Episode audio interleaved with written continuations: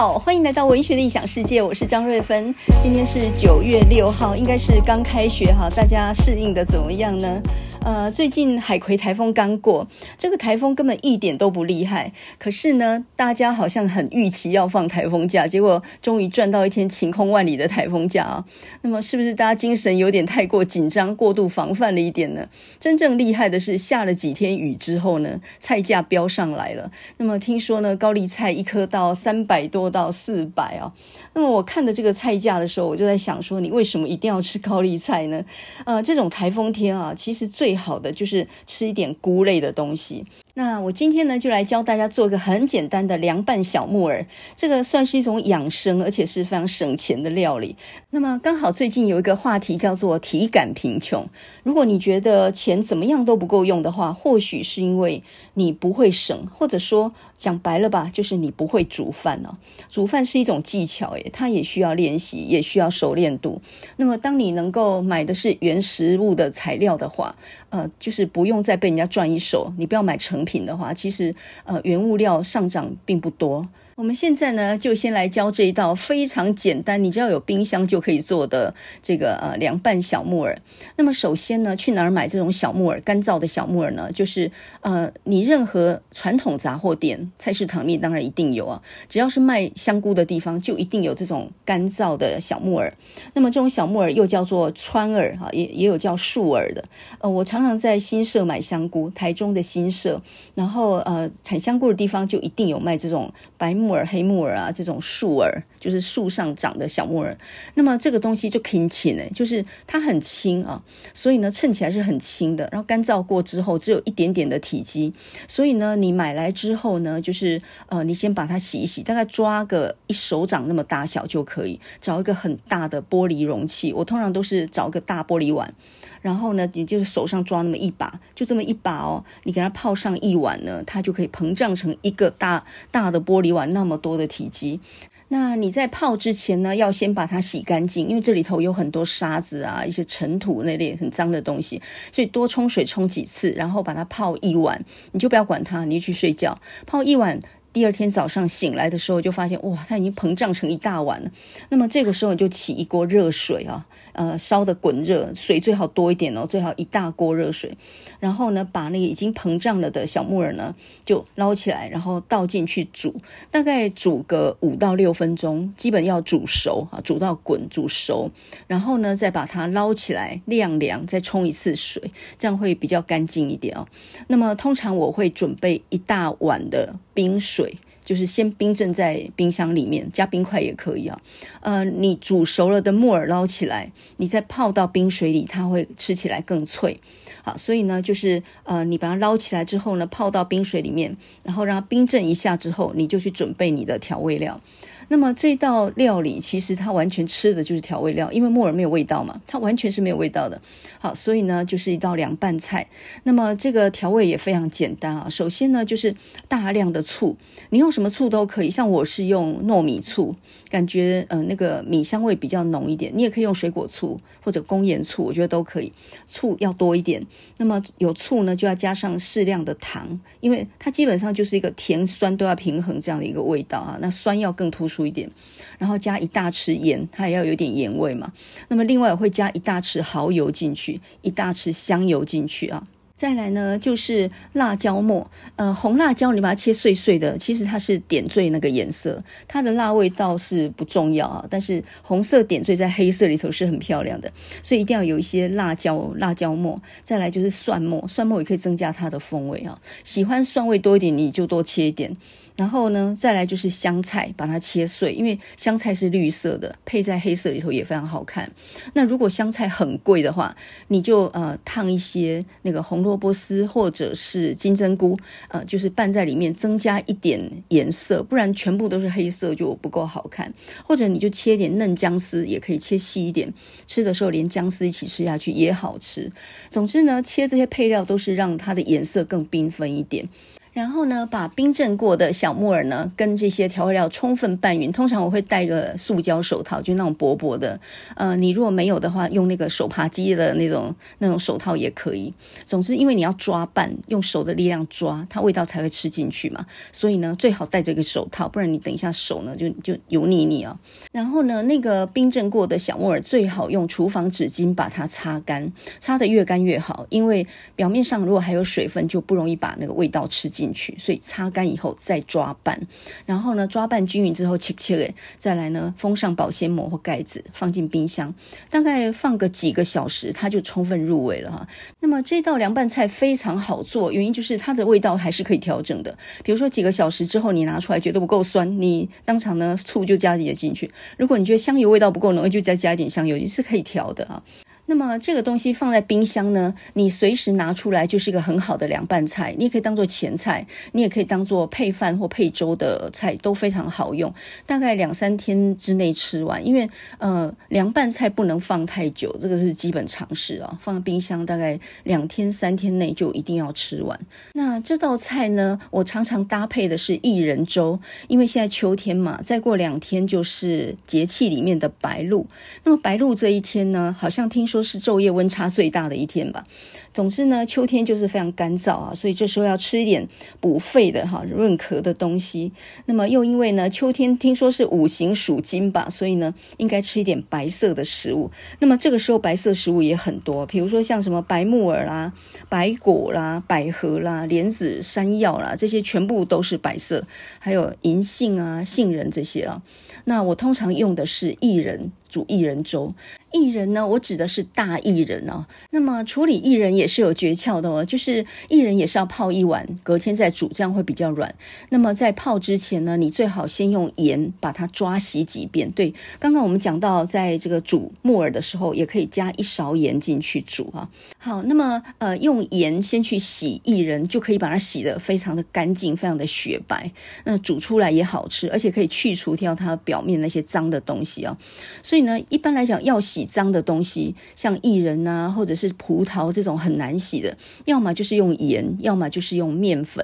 那么在这个地方呢，我觉得盐洗这个薏仁是最好用的啊。抓洗几遍，洗干净，泡一晚。第二天呢，再再把它跟米一起煮成粥。那你也可以，如果你有山药的话，再切点山药进去，也是很对味啊。薏仁山药粥，哇，这个非常营养，然后整个就是白色的。然后呢，搭配上我们刚刚讲的那个凉拌木耳，又是。色彩缤纷的哇，哎，这么简单的菜哦，它不但有非常高的纤维，它很养生，它真的吃了会减肥的，而且其实很好吃。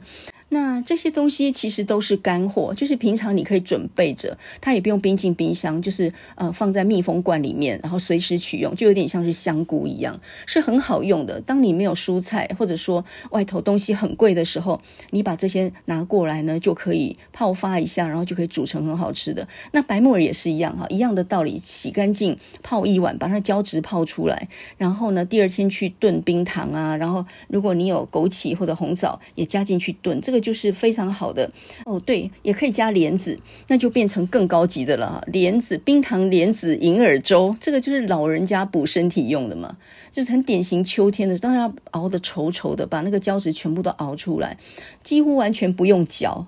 这一道呢，可以当做一个很好的下午茶或者是点心。如果你晚上真的有点小饿，实在没有办法不吃的话，那么吃一碗这个也比你去吃那种什么炸鸡、薯条或者是外卖还要好很多嘛。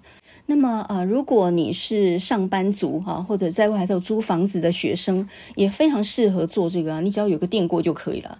有时候呢，我常想个问题哦，我们感觉到自己很穷，没有钱可以用，或者说钱永远不够用哈，钱追不上这个通膨的速度。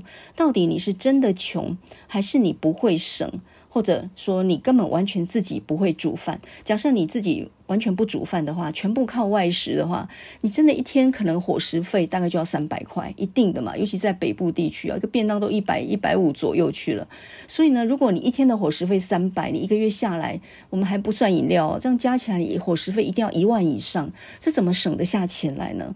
所以呢，如果你想省钱，或者说想过简单的日子的话，当然最主要就是不能外食，那么你就要自己煮饭的能力哦。那你平常如果完全都不会的话，在家里面完全没训练，好，突然之间呢，工作在外地租房子，那你就发现呢，哇，真的陷入到一种所谓的这个体感贫穷这样的一个状态啊。低薪、高通膨、高房价、高房租、高物价，也就是实质你所能够支配的所得是很低的。那你的工时是很长的，你可能会忙到连运动都没有时间，到最后连健康都拖垮了下去哦。所以呢，我真的认为煮饭这件事情真的是应该列入中小学教育的必修，这一定是要。会的一个基本的生活技能，当然你不一定要学做什么米其林三星料理，可是，你有没有办法煮出一桌子饭，能够让六七个人吃饱，而且觉得还挺好吃的，而且哦，还是在控制预算的情况里头，也就是包括米啊、油啊、调味料这些，能够在有限的金钱里头让全家人吃饱，你有没有这种能力？那么现在很多年轻世代是没有这种能力的，可是我们以前的祖母那个时代、阿嬷那个时代或妈妈那个时代，每一个人都有这种能力，因为他们能所支配的所得就更少，他们根本就是拿家里面废弃的一些零碎食材就能凑出好吃的东西。但这种能力我们现在没有，所以其实我觉得年轻世代的呃这个烹饪的训练是很有问题的，根本就不会煮东西，那么你就很仰赖在外头买。那一方面说法就是说啊很忙啊。没有空弄，所以呢，就是买现成。那你买现成就是一定贵嘛，因为现在人工非常贵啊。所以呢，我觉得真正的问题在于什么？你根本不会煮，所以呢，你就没法省。这个才是真正的体感贫穷真正的原因嘛。那你可能说你不懂了，你不懂了，你不知道什么叫做贫穷世袭。有一些家庭就已经输在起跑点了，比如说呢，隔代教养的，或者说呢，呃，这些小孩子根本在偏乡的，他们通常呢在学习上就已经弱势了，然后他们的身体健康也一直在拖垮他们的状况啊。这个呢叫做儿少贫穷。那另外还有一种呢叫做高龄贫穷，那种无依的老人啊，下流老人那一种啊，这无依无靠，然后单身的或或者说一个人独老那种老人，那就是另外一个状况。那另外还有一种就是中年的青壮阶级的工作穷忙。为什么我们会陷入一种上班地狱啊？也就是越忙越穷，每天忙到没有休息的时间。可是呢，你的工资还是不足以撑起一个基本的生活呢？因为很简单嘛，现在呢，在高教膨胀底下，你拿着大学毕业的文凭是一点用都没有了，你还背了学贷，所以你出来还是得打工。那个山道猴子不是一个最典型的例子吗？他在超商上大夜班，他还有学贷，那么可见他还念的大学，什么大学什么科系就。不知道了。总之呢，为了念这个无用的大学，学学非所用的大学，他还背了学贷。那在超商打工又是很血汗的，是拿健康去换的，所以他就陷入到工作的时间很长，他也够努力了，可是他怎么样也存不了钱。所以呢，靠在山路飙车换一点成就感，或者换一点在 IG 曝光，然后呢，赢得一点点呃，有一点点虚荣的感觉哈，这个被大家肯定那种感觉。这个故事到最后如果没有撞车的话，我觉得我也看不到他的未来。首先，他值那种大夜班，身体也就搞坏了。他吃的是那种过期的微波便当，诶，你想他的营养是够的吗？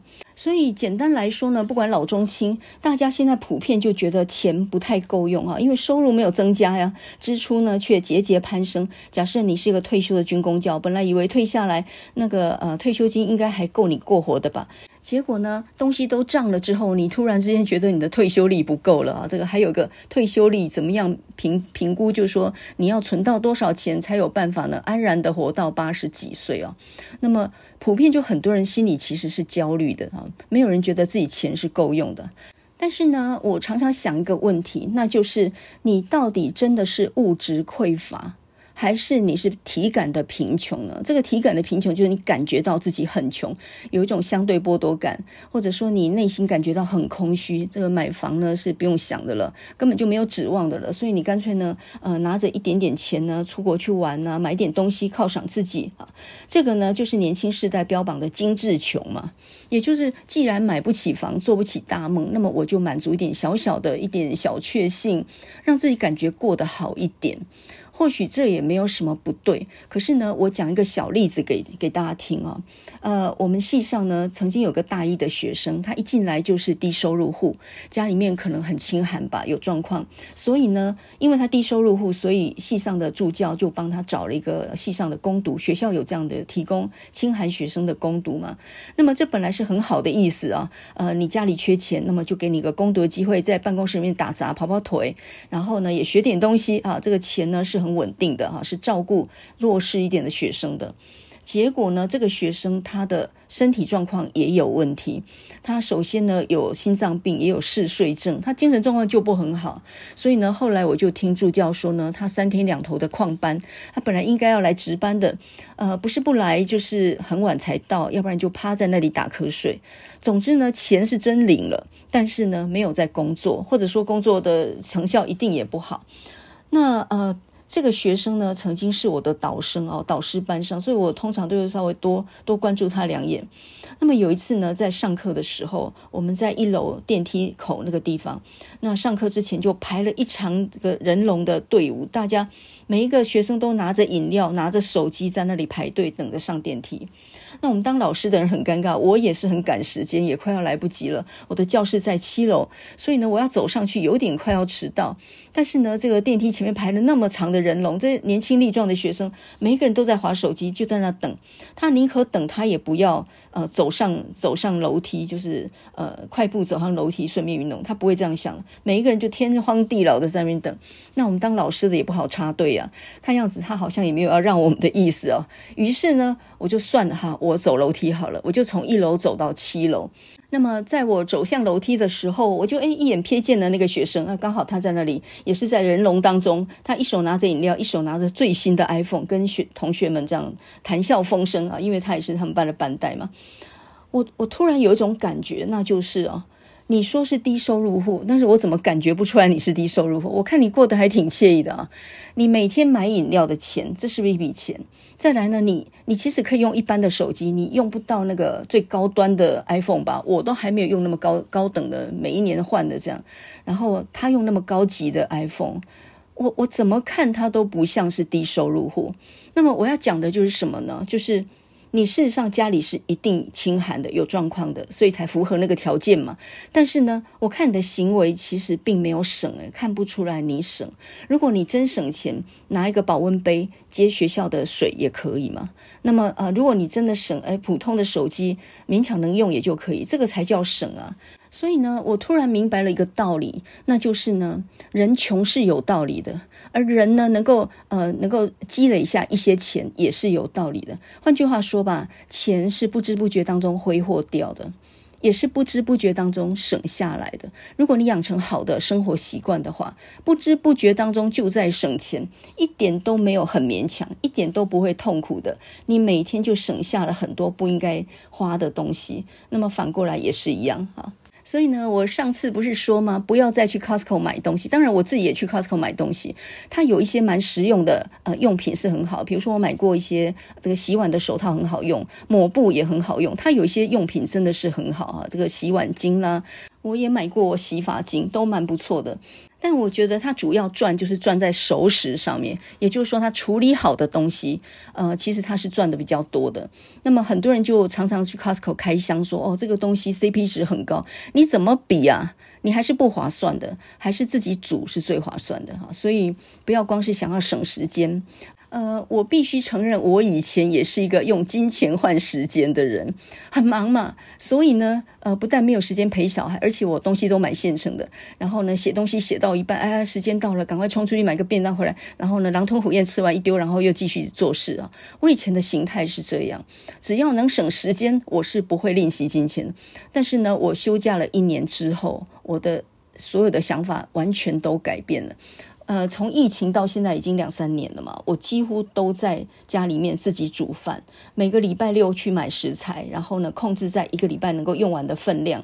那我每个礼拜五就是无买日，就是这一天我不花一个钱，这一天不花一个钱吃什么呢？我就把冰箱整理一遍，比如说剩半个洋葱，剩一点点胡萝卜，哎，剩两个蛋，那我就刚好炒一个面或炒一个饭，就这样子把它作为一个零废弃啊，就是厨房清理一遍，然后呢，第二天再去重新采买。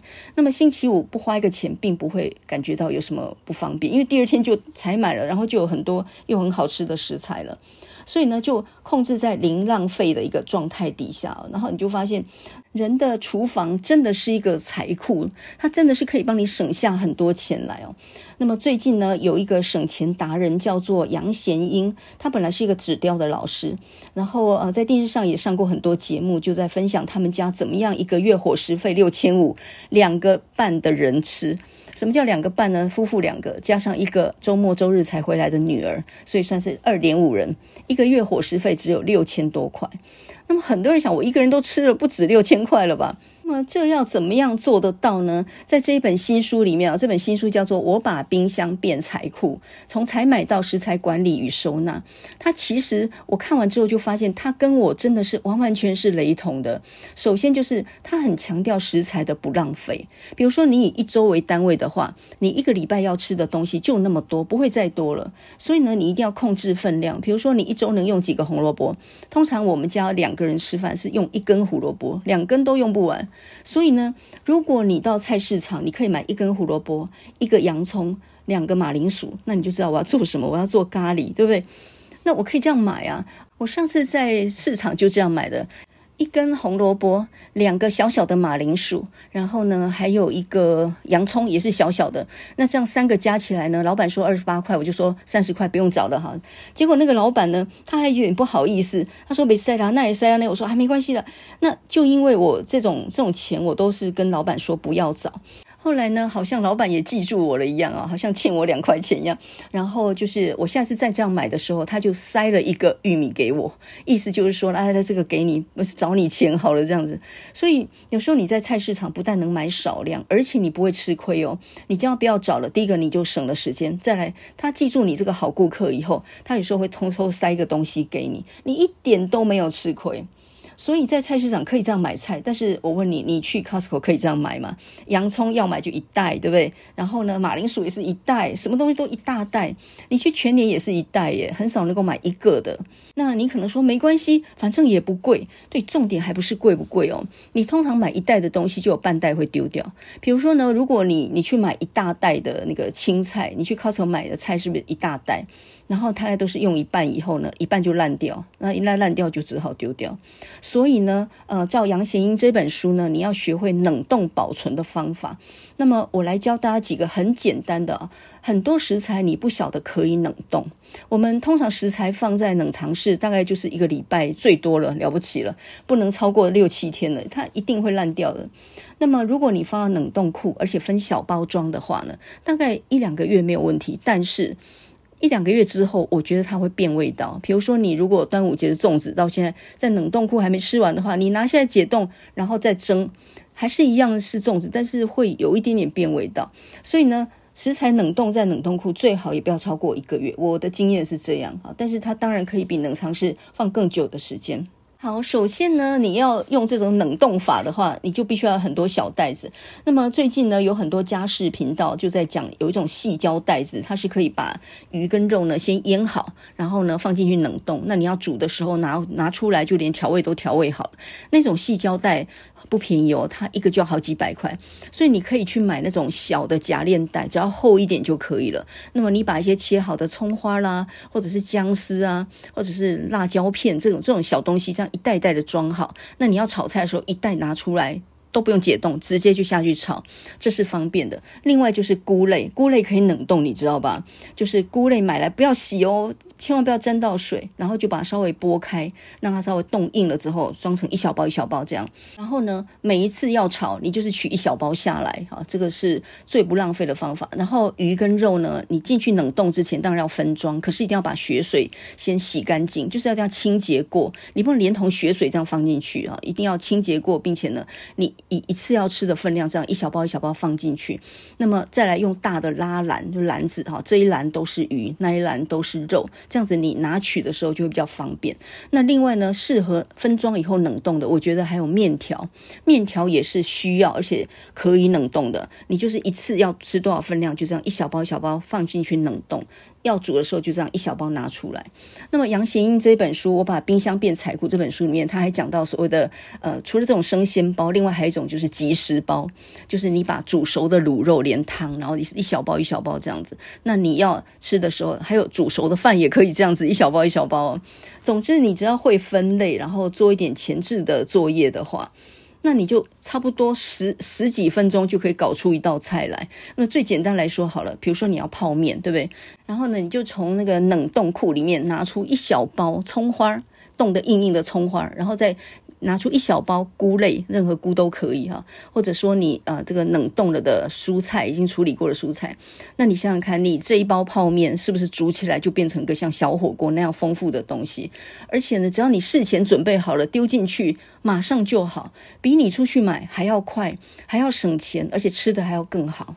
那么除了菇类还有面条之外，呃，你晓得面包或者蛋糕也是可以封起来，然后冷冻吧？拿出来呢，一味道一点都不会变样啊！所以不要什么东西都塞在冷藏那边。那另外，我用冰箱有一个诀窍，就是只放前面一排，后面让它通风。冰箱绝对不可以塞满满啊，塞满满很容易坏。所以呢，你大致上就要整理好，然后每一格的冰箱都只放前面，后面一定要保持一个空间，让它那个冷的。空气能够流通。我看杨贤英这本《我把冰箱变财库》，他就说到呢，呃，他的冰箱就好像他的财库一样啊，就是帮他省下了很多很多的钱。很多人都说他是省省钱达人，他不是很喜欢这个封号，感觉好像很小气那样。但是呢，事实上每个东西都能够呃冷冻小包这样保存好，是要一定的熟练度的。你总不能买菜回来搞了两个小时吧，对不对？所以你手脚要快，然后把最常用的几样呢小包冷冻起来。比如说这里面有几招，我就觉得我可以试试看。像他把豆芽菜跟韭菜那种我们煮一碗面要放一点的那种蔬菜，就弄成一个小包。我倒没有把豆芽菜冷冻过，或许可以试试看。另外，他把那种红黄椒呃也切切丝，然后呢冷冻成。成一小包，那么你炒菜的时候随便抓一包下去，颜色就变得非常好看。那你想想看，如果你炒菜的时候才去切那个红黄椒的话，红黄椒很容易烂掉。所以呢，真正会发生的就是，你记得你买了红黄椒，可是呢，你往冰箱的底处一找，那两个已经烂掉了，就没有办法用。所以其实你开始煮饭之后，就发现控制食材是一个艺术，因为。怎样能够不浪费？就是你买来之后，那种最容易烂掉的东西先吃。最容易烂掉的是什么呢？这种大魔王，第一个就是地瓜叶，再来就是豆芽菜嘛。这两个还还有冬瓜，我觉得冬瓜也是超容易就马上就坏掉了。这几个东西一定要先吃，然后那种稍微可以放一下，比如说红萝卜那个，那我觉得红萝卜就不一定要去冷冻了，那个吃一个礼拜应该是没有问题的。总之呢，你如果想省钱的话，就要先管理你的冰箱，因为那就是你的食材库嘛。那你的食材库只要都没有浪费的话，你知道有多省吗？我常常星期五吃的是什么呢？就是沙拉。基本上呢，沙拉就是一道呃零废弃的料理，就是一个清冰箱料理嘛。你只要有一包那个呃美乃滋，那那个都是在冷冻库的嘛，那个没有问题啊，这个永远都放那里的。然后呢，冰箱剩下最后两个鸡蛋，一个马铃薯，一根呃半根胡萝卜，然后你就全部把它电锅里面蒸熟。蒸熟之后呢，拿出来把它捣碎，去了壳以后捣碎，加上美乃滋。如果你还能够找到一小节剩下的小黄瓜，哇，你就会觉得如获至宝，加上这一节小黄瓜拌进去呢，它就有点脆脆的口感，颜色也比较好看。然后呢，你这么样的一大波的这个沙拉，非常的营养、好吃又丰富。然后呃，把冰箱也清空了，明天呢再去大买菜，你你不觉得心里面感到有一种成就感？完全没浪费，而且自己做还很好吃。那个沙拉要加一点呃胡椒盐，然后加一点盐。如果你高级一点，再撒一点迷迭香的那个呃，我还有一瓶那个迷迭香的那个叶子，撒一点进去，哇，就突然有地中海的那种风味。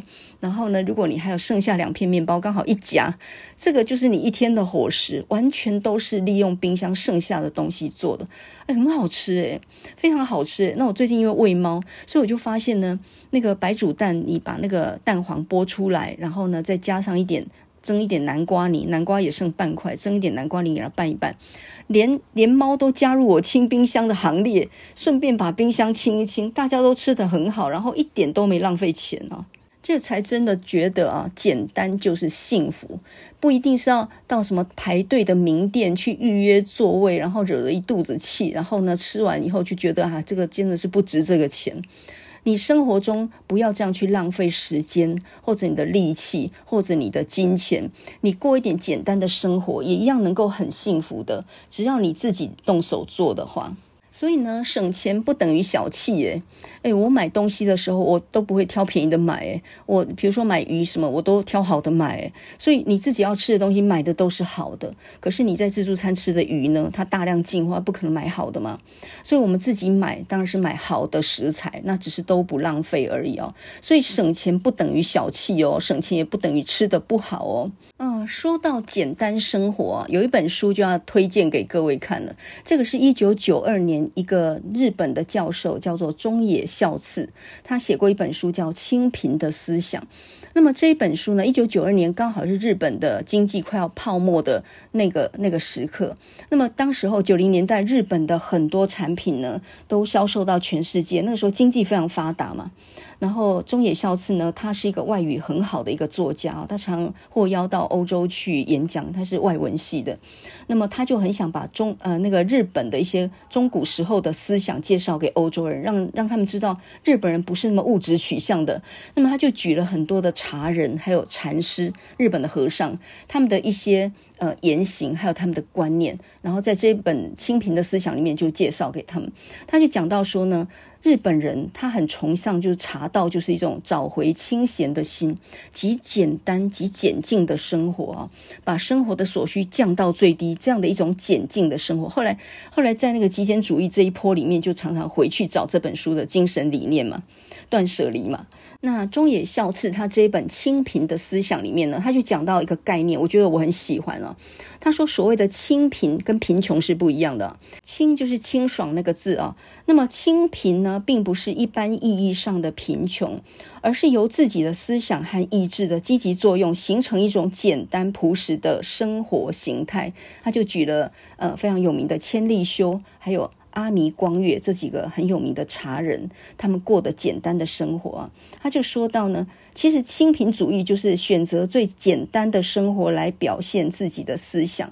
他说：“人一旦被物质占有欲所控制，就会每天在脑子里头计算，怎么样让财产能够快速的增值，成为到最后成为金钱的附庸。那么，因为你你看钱重了以后，你对于人情事物的感情你就看淡了，所以也就不会再有拥有那种爱与慈悲这种最重要的品德。”那也的确啊，为什么会说富人不仁？很少人能够为富而仁的哈。因为呢，人的心里面，如果你获得了财产，然后你只会挂念那个财产，然后再来呢，嗯，怎么样去保住那个财产，你就会失去精神上的自由嘛。我上次好像讲过一个例子哦，就我先生有一个朋友，他是妇产科医师。哇，那那时候，因为那时候还没少子化，二十年前，那个时候呢，妇产科生意非常好，生产的跟堕胎的各占一半。那每一个妇产科医生都忙到不行。然后呢，呃，我现在就看他忙成那样，有时候劝他说：“那你去休个假吧，哈，让自己放松一下，不要为了钱这样奔忙。”可是呢，那个医师呢，他就说，他每天哦，只要铁门拉下来不营业一天，他一天就损失五万块，也就是他的净利哦，每个月就是一万，呃，一百五十万呢。那是二十年前哦。那我我后来才我听到这个，我才发现有一句话讲的真的很对，有钱的人他反而没有闲暇。我们这种一天赚不了五万块的人，说去玩去玩了，根本就不会觉得说啊，我今天若跑去玩就损失了五万块，没有这种挂碍哈。所以呢。一无所有，没有那么值钱也是好的，因为你有时间，你有一点去玩的闲心呢、那那假设说你现在我，每一天就是可以赚那么多钱的话，不赚不就可惜了吗？所以这就是为什么人会被你的物质所拥有。本来是人拥有物质，但是后来呢，物质拥有了你，就是这样说的。有钱可赚，不赚都都觉得可惜了。呃，有一个作家叫舒国治，他有一篇文章来跟大家分享一下。这篇文章叫做《为什么我不羡慕有钱人》。这篇文章呢，倒不是酸葡萄的意思哦，我觉得很很有道理哦。他就说到呢，在他很小的时候，不知道什么叫有钱人，因为其实看不到什么有钱，大家都很穷，所以在大家都打赤脚的时候，其实没有什么相对剥夺感的。可是这二十年来呢，呃，亿这个字哈，一亿这个字呢，就开始出现在我们的身旁了啊。他就说到，怎么样定义有钱人呢？假设你教了一辈子书，哎呦，这不是在讲我吗？退休了。理过一点财，买过几户房子，终于积蓄了个数千万台币。那么你只能够算是守城的宽裕之人，不是本文要说的有钱人。那么本文要说的有钱人，就是那种做生意赚了好几个亿那一种。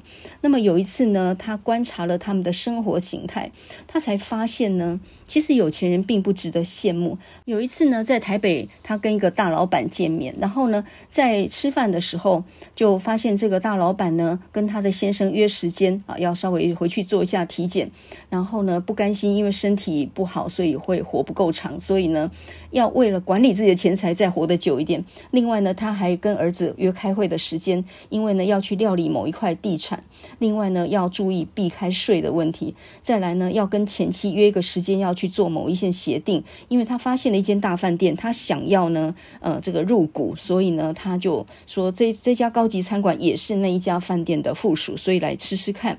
然后呢，一边吃饭一边打电话给他的女秘书，说最近还要去京都一趟哦，也要去考察一下他在那边的产业，所以帮他订一个机票。那么在席间呢，这个餐厅的女经理来招待，哎，这个谈吐不俗，他就跟他又攀谈了几句，讲了一下这个餐厅是从谁那边接来的，然后现在的营运状况怎么样。他看起来每天都在花钱，到处享受人生，都在发展玩的乐趣跟精致的程度。事实上，他的脑筋都在酝酿如何赚下一笔大钱。他都是在忙着规划，忙着布局。他的玩只是维持一个外观而已，只是告诉自己说：“哦，我是多么享受人生的一个人呐。”所以呢，他是花上一辈子的才华在钻研赚钱这件事情。他不见得花很多钱哦，但是赚钱是他的。成就感哦，他精于穿着，穿的是钱；他精于吃食，吃的是钱。他等于说他不穿衣服，他是穿钱呢；他也不吃饭菜，他吃的是钱。所以呢，难怪有一次呢，一伙人在席间讲到一个没有名气的衣服的时候，或者是没有名气的，不是米其林三星的食物的时候，他一点都搭不上腔，因为他熟悉的就是那些名店嘛，或者是一些什么很豪奢的一些料理哦。那么他的广博见闻呢，还有深度旅游都非常吸引人，但是呢，其实都围绕着他的钱。比比如说呢，他曾经去过非洲蛮荒，然后呢住在高级饭店里面。那高级饭店呢，还有那种土人搭的那种毛坯的那种草棚的房子，就是好像在露营的那种高级饭店，然后里面还有冷气这样。舒国治这篇文章为什么不羡慕有钱人？他有一个很有趣的结尾，他就说到：你与其说他在享受他的非洲深刻旅游，还不如说他是为了说明他赚钱实在太成功了，所以呢，必须要到非洲受一受蛮荒跋涉之苦。这篇文章哦，如果你拿去给年轻人看的话，他们大概嗤之以鼻了，他们就觉得这世界上要什么都得钱来买呀，对不对？你没有钱，连联航都做不起啊！讲那些东西，那不是很酸吗？是没有错了。现在很多年轻人用省钱的方式四处旅游，也增广见识，也蛮不错的啊。我们以前那个时代，真的连国门都没有出过呢。那他们现在年轻人见多识广，呃，其实很多也是背包客啊。这个是走出舒适圈，这个是要给他们赞赏的，这是没有错。可是事实上呢，现在的年轻人，我觉得也真的没有过过苦日子。什么叫苦日子？没有东西也要变得出。东西来吃，那才叫苦日子。像我妈妈以前当小学老师，小学老师待遇并不那么好，所以呢，呃，我刚结婚的时候不会煮菜，然后就问她说：“嗯，这个菜怎么煮？”我现在都不太会煮饭，她就说：“煮饭有什么难？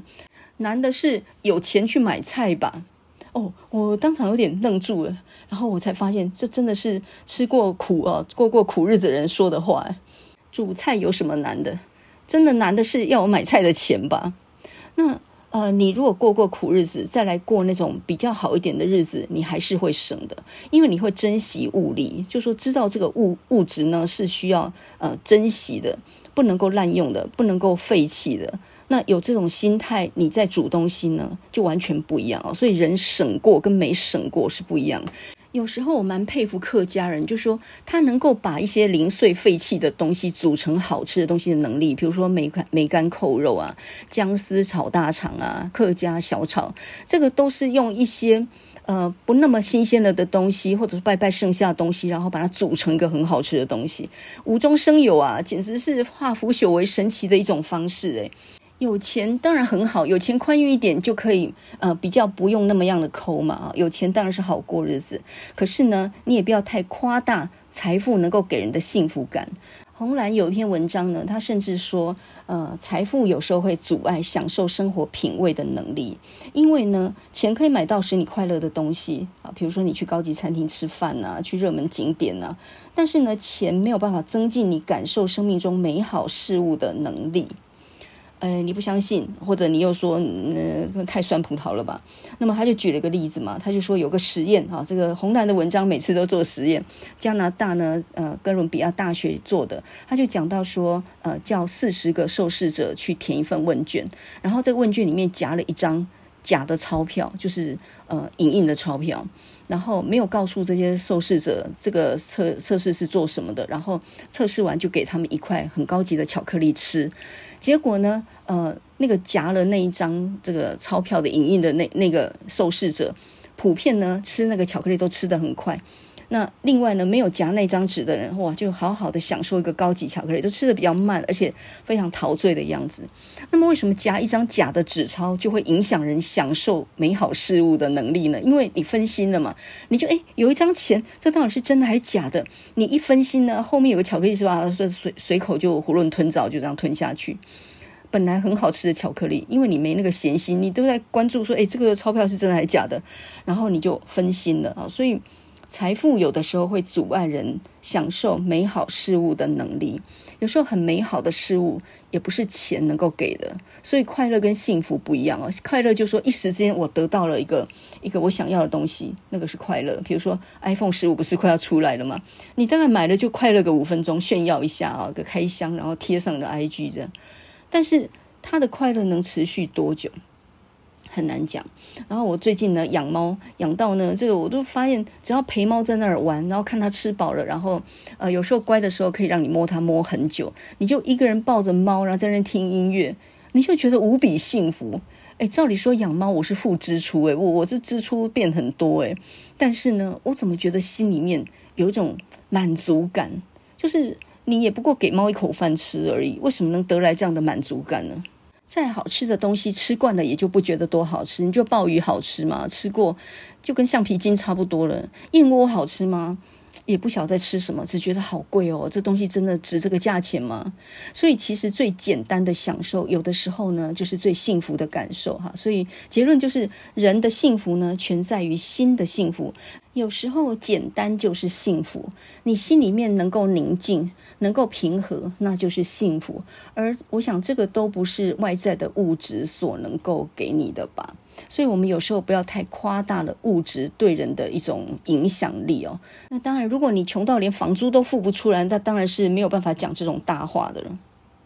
啊、前面呢，我们讲了一大堆哈，我们就是讲到你是真正的物质贫乏，还是体感贫穷，这是两回事。真正的物质贫乏，比如说我爸就讲到他们小的时候呢，那时候二次世界大战，然后天天轰炸，他为什么会长得那么矮呢？因为他在发育的时候他都没东西吃，我也不晓得到底是没东西吃到什么地步，反正那个时候大家都穷，阿吉那隆多丁，所以其实呃我祖母呢生了十二个小孩，死掉了六个，我爸爸就是那个硕果仅存的六个之一。哦，可见当时候的物质还真的是没东西吃啊！这个小孩子生了病呢，大概都救不活，好吧？营养营养不良嘛。那我们现在哪个小孩营养不良了？呃，基本上除了特例之外，大家都是。过得不错的生活，没饿到肚子的吧？就连我们这一代也没经过战乱，也真的没有饿过肚子。不过我们身为军公教的小孩，从小很省，是真的省惯了。那现在的小孩呢，可能就没有我们那么省。我们以前没听过什么零用钱这观念，什么零用钱？我念小学的时候，我连一件外出服都没有。有一次要回麻豆扫墓，我还记得，我就没有衣服穿，我就穿着制服回去。就就真的到那种地步，那呃，我爸妈也不觉得应该有什么外出服，因为穿制服就穿制服嘛，啊，这个小孩子长得快，一下子衣服也就不能穿了。然后我们家三个女孩子，我都是接收我姐姐的，然后我妹妹都是接收我的。然后呢，制服是这样，我记得好像连课本也是一样，因为课本都差不多，所以呢，课本还用三代。那几乎没买过参考书吧？哪有那么参考书买的就是二手的？所以呢，以前真的是物质匮乏，但奇怪的就是怎么没有穷的感觉？因为大家都穷，所以没有相对剥夺感。你现在看到人家很多房子，你买不起一栋，哇，你就相对剥夺感啊。然后现在很多老人呢，就觉得自己的退休金不够。呃，不够自己养老啊。那么有一个观念，我觉得，呃，我看完这一期的九月号的康健杂志之后，我觉得我们对老年的观念是不对的。觉得老了就应该退休，就应该过好日子，就应该什么都不做。那最好是有丰厚的退休金，这样子日子就过得好了。这个叫做颐养天年，或者叫做含饴弄孙。那看完这个九月号的康健杂志这次报道全世界最长寿的老人村这样的一个主题之后，我发现我们的观念是错的。什么都不做的人，事实上没有办法活得很久。这是这篇报道他所讲出来的一个概念。诶，我觉得讲得非常好。诶，真正好的退休生活，你想要健康长寿的话，你什么都不做。我觉得不是好主意啊！我们就拿这个萨丁尼亚岛来说好了。那么康健九月份呢，这次讲到全世界健康长寿的一级蓝区，那么他就标榜了五个地方，包含第一名就是意大利的萨丁尼亚岛，第二名呢就是冲绳啊。那么然后后面我那我们就举最最第一名的啊，前面的。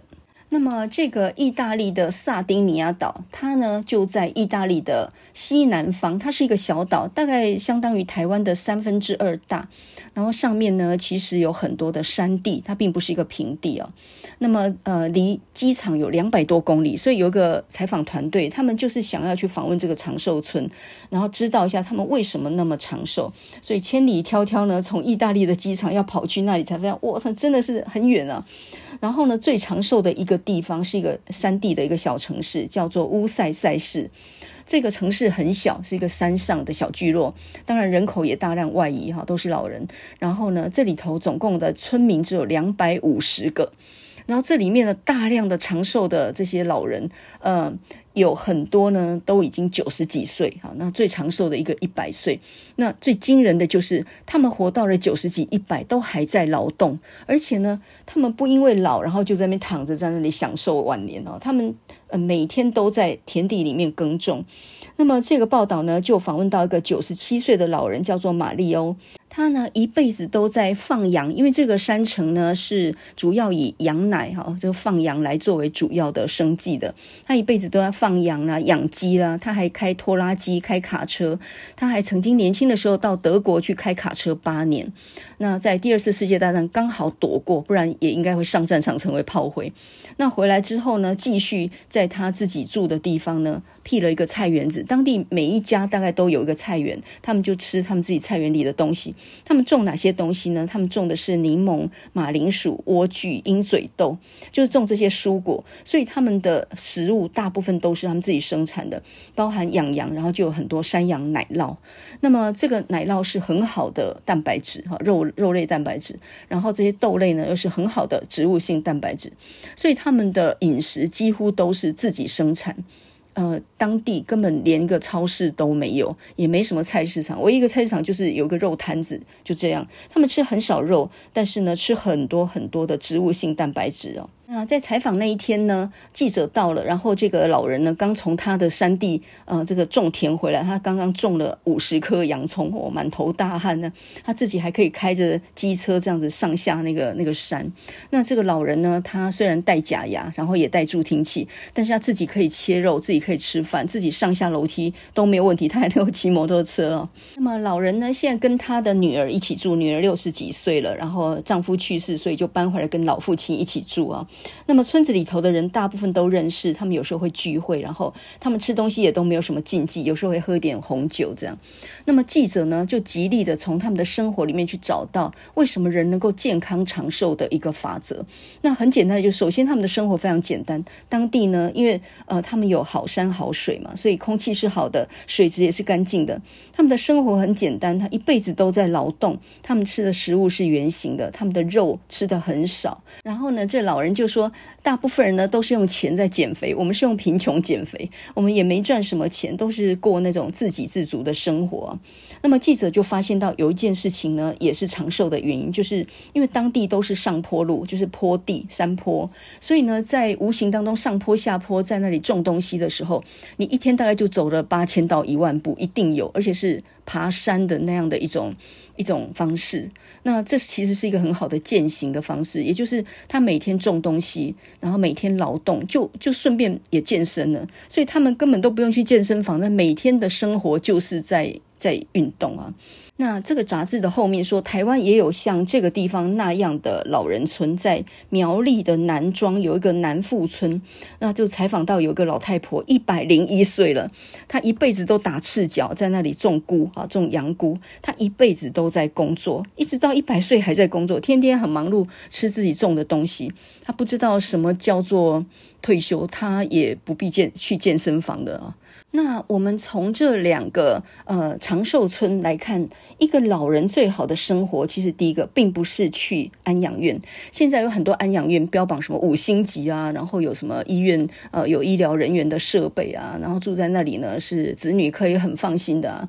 可是我觉得从这个案例来看哦，老人离开了他熟悉的生活环境就是错。你看他自己的田地，他自己的菜园，他自己住的老屋子，他一切都非常熟悉。他打赤脚走那个一辈子都。都走得很习惯的田埂，他非常的安心呐、啊。那你把他弄到这个安养院去，要去适应其他的老人，诶，老人不好相处诶，这个安养院里面其实问题也蛮多，自己一个房间吃饭才出来。我的感觉就是，这个可能不是一个养老的很好的方式啊，因为环境变动太大，其实对老人是不好的。那么第二个呢，就是中国人那种颐养天年啊，这个老了最好啥都不干这样的一种退休观念是不对的。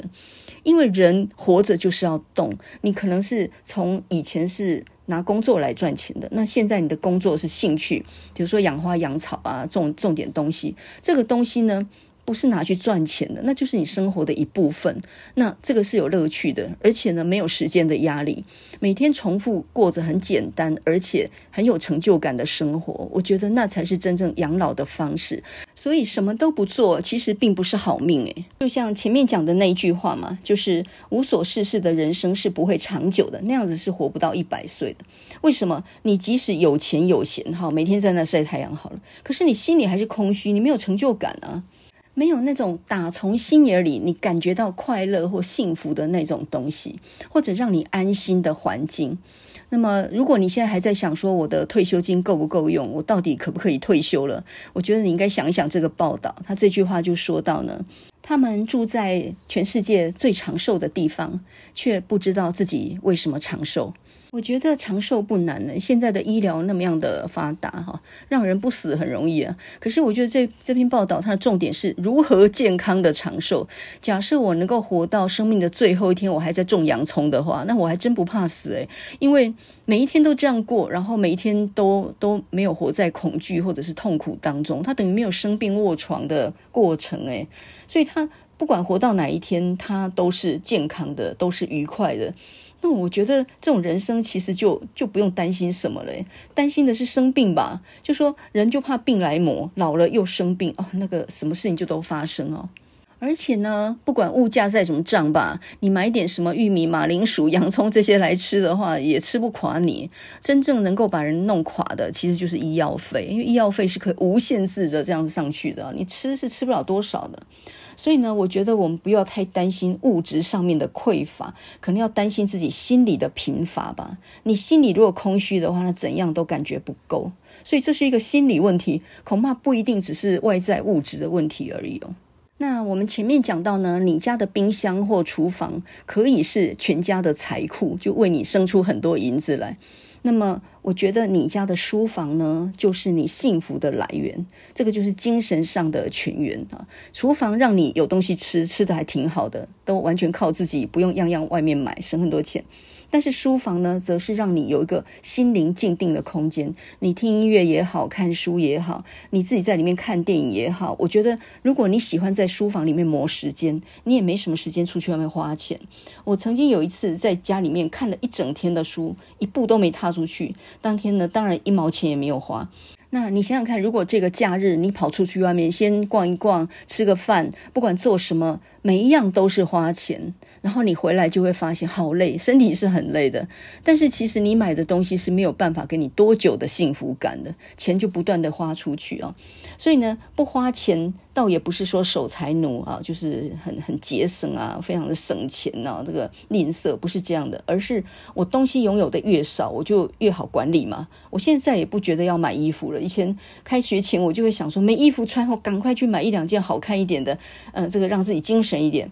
但是我现在再也不这么想了，我先把衣柜收拾一遍看看，我不会先去补充，我会先看看现在还有什么可以用，搞不好洗一洗晒晒，那还是很好穿很漂亮的呀。所以呢，现在不会一直的去外面找，会想办法在现有的物资里面先去做最大的利用。来说说看，我最近在这个成品里面发现什么好看的书哦？最近好看的书还蛮多的。第一本呢，就是朱佑勋他写了一本《他们互相伤害的时候》。那么之前他写了一本《他们没在写小说的时候》，他讲的就是文学家的故事。然后这几个文学家刚好又九个人串起来一个时代啊，所以写的还蛮精彩。那么这一本《他们互相伤害的时候》，他就选了很多文学的论战，从日治时代的论战到呃九零年代的论战，然后把十场论战里。面的一些精彩内容分析了一遍，这个书并不是很好写哦，这也蛮厚的，一本四百五，呃，我看他也是写了蛮久的。那么这一本书呢，他就用一种比较容易懂的方式，告诉我们文坛上面发生过什么样的论争，呃，这些文人打笔仗的时候，有的人坚持的是原则，有的人是有特殊的立场。那么总之呢，用文字来打笔仗这件事情是蛮精彩的。嗯，就拿余光中来说好了，他自己呢，在很多场论战当中都有一个角色，他不是只参与过一个论战哦，所以呢，这个还有点编年史的意味，就是前面发生过那个，后面又怎么样啊？所以来看看他们的立场有没有改变。这个是朱宥勋这一本《他们互相伤害的时候》。那么另一本我觉得蛮有趣，就是有一个历史老师叫做李文成，他写了一本《上瘾台湾史》，一部四百年的岛屿生存角力赛。那么因为明年二零二四年刚好就是荷兰啊，这个到东方来发展、占领澎湖的那一年嘛，一六二四年，刚好整整四百年。那么四百年前，台湾就已经出现在呃国际的历史舞台上面了。到现在已经整整四百年，所以在这个时候出这本书啊，我觉得也蛮蛮适合的。那么读这本书能够让你知道台湾这个地方发生过什么样的事情，我们拉远的距离来看，这些事情又有什么样的意义啊？你就可以看到台湾人为什么那么有冒险精神，因为基本上就是海盗跟移民的一个社会，它不像大陆的人民那样安土重迁。台湾人在性格的组成里面，其实第一个本来就包含很多余的一个商业的环境，做生意的嘛，那第二个他非常剽悍，民风剽悍，原因就是没有这样是存活不下来的啊。我看呢，这个下次再详细讲。那么第三本呢，来介绍一下吴晓乐。吴晓乐就是你的孩子不是你的孩子 那那个作者啊。那最近写了一本《那些少女没有抵达》。那么他讲的就是南部的一个非常资优的女校。哎，我看来看去，怎么好像台南女中啊？那么故事呢，是从一个女生坠楼而死这样的消息开始，然后这个女导师就开始去想，这这学生到底发生了什么事情？那么这里面夹杂了网络的霸凌，还有。家长的控制欲，还有升学体制的冷漠。教师节快要到了哈，那么看这本书真的感觉很沉重啊。我觉得大学的老师面对的是人心涣散的，呃，没有好的生活规律的一些成年人，很难改变他们的习性啊。所以我们在教学规范上面就一直写说，请勿趴在桌上睡了。然后，但是你讲归讲，你能够规范什么？你能阻止他们这样做吗？那么中小学遇到的问题又另外一种的青少年的一种集体霸凌。网络上的那种迷惘，呃，其实对他们这个世代来讲是一个很难跨越的事情啊。我我们像我们我们这种长大的人，不会觉得霸凌是有什么了不起。网络上的霸凌，我就当做没看见，我完全可以无视。我连脸书跟 IG 都没有，我完全不受这个影响，我也不用依附群体。可是青少年是活在别人的认同里面的，所以呢，这个问题现在是很大的。听说学校的教官现在都在处理那种网络霸凌的事件，已经不是那种面对面打人的了，现在都是网络上面这样霸凌别人，然后把人逼到死这样。那么小学生有小学生的各种各样家庭的问题哦，所以现在当老师，我觉得真的是还蛮辛苦的一个工作呢。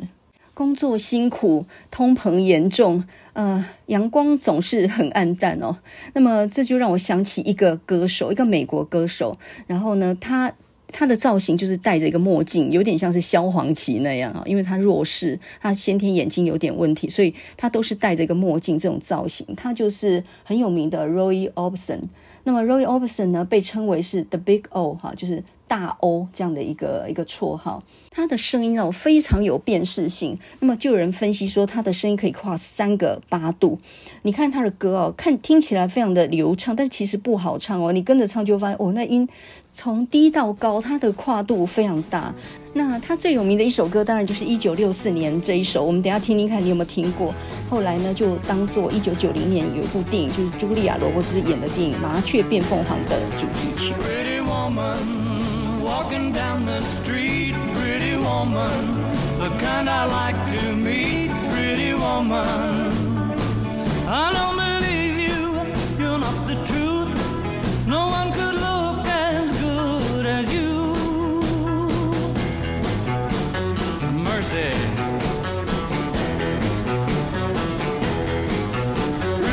woman, won't you pardon me, pretty woman?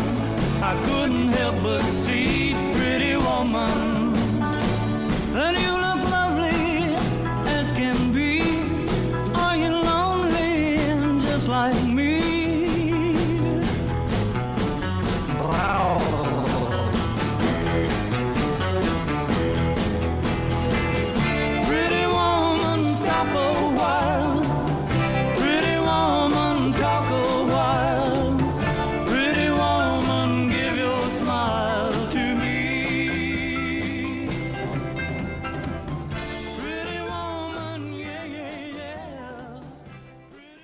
这首《Pretty Woman》在呃一九六四年的时候，可以说是他歌唱的全盛时期。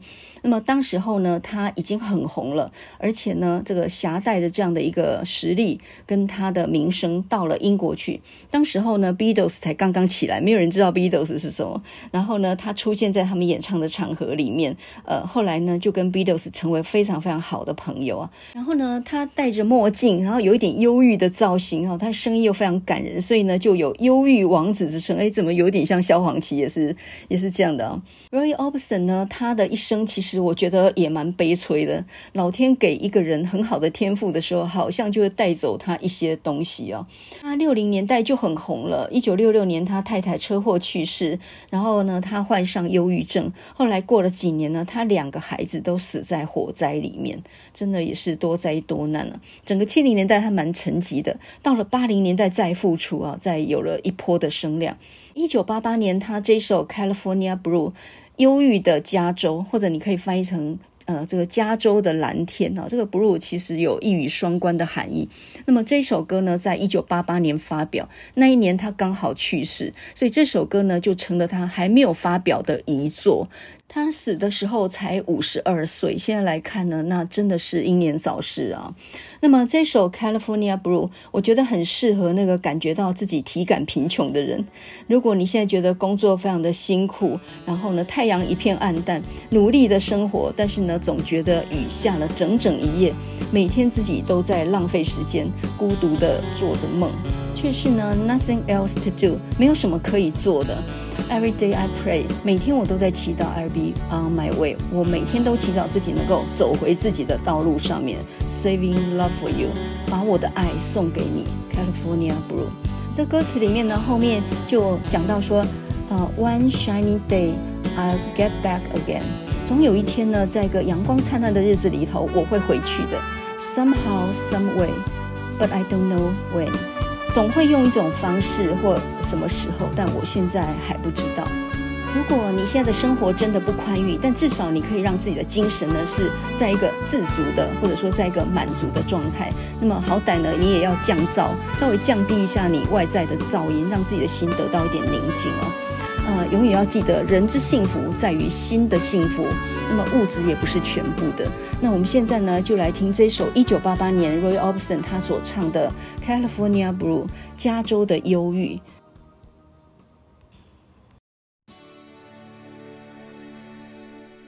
Working all day, and the sun don't shine. Trying to get by, and I'm just killing time. I feel the rain.